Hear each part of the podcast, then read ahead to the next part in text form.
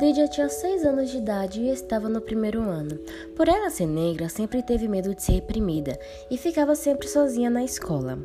Em um dia, percebeu que seus materiais escolares estavam sumindo e aparecendo na mesa de suas colegas.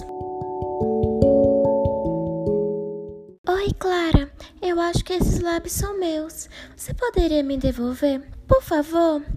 Não, você está mentindo. Esses lápis são meus. Lídia sabia que os lápis eram dela, pois foi um presente de quando sua irmã viajou para a Disney, mas não disse nada. Quem ela acha que é para ter esses lápis? Agora eles são meus. Isso mesmo, amiga. Ela está se achando muito. Lídia contou para a professora, porém ela não deu muita importância.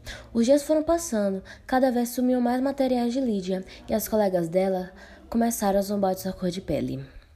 Não tomou banho, não foi? Por que você não fica mais branca? Sai pretinha, você está suja. Desculpa, meninas, desculpa. Lídia chorava sempre por conta do bullying que sofria, até certo dia ela contar tudo para a mãe.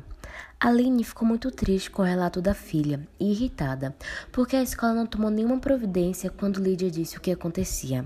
No dia seguinte, Aline foi à escola. Boa tarde, professora Luciana. Minha filha está sofrendo bullying. Falou com a senhora e nada foi resolvido.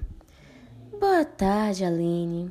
Me desculpa, eu não achava que ela estava falando sério.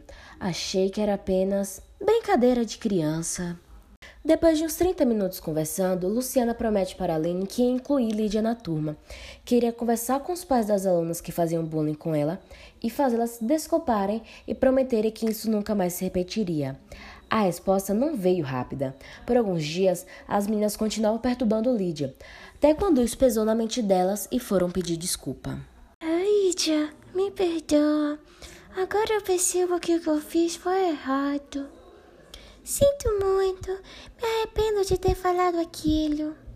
Mil desculpas. Obrigada, meninas. Eu perdoo vocês. Lídia confiou nas meninas, mas demorou de se tomar com elas.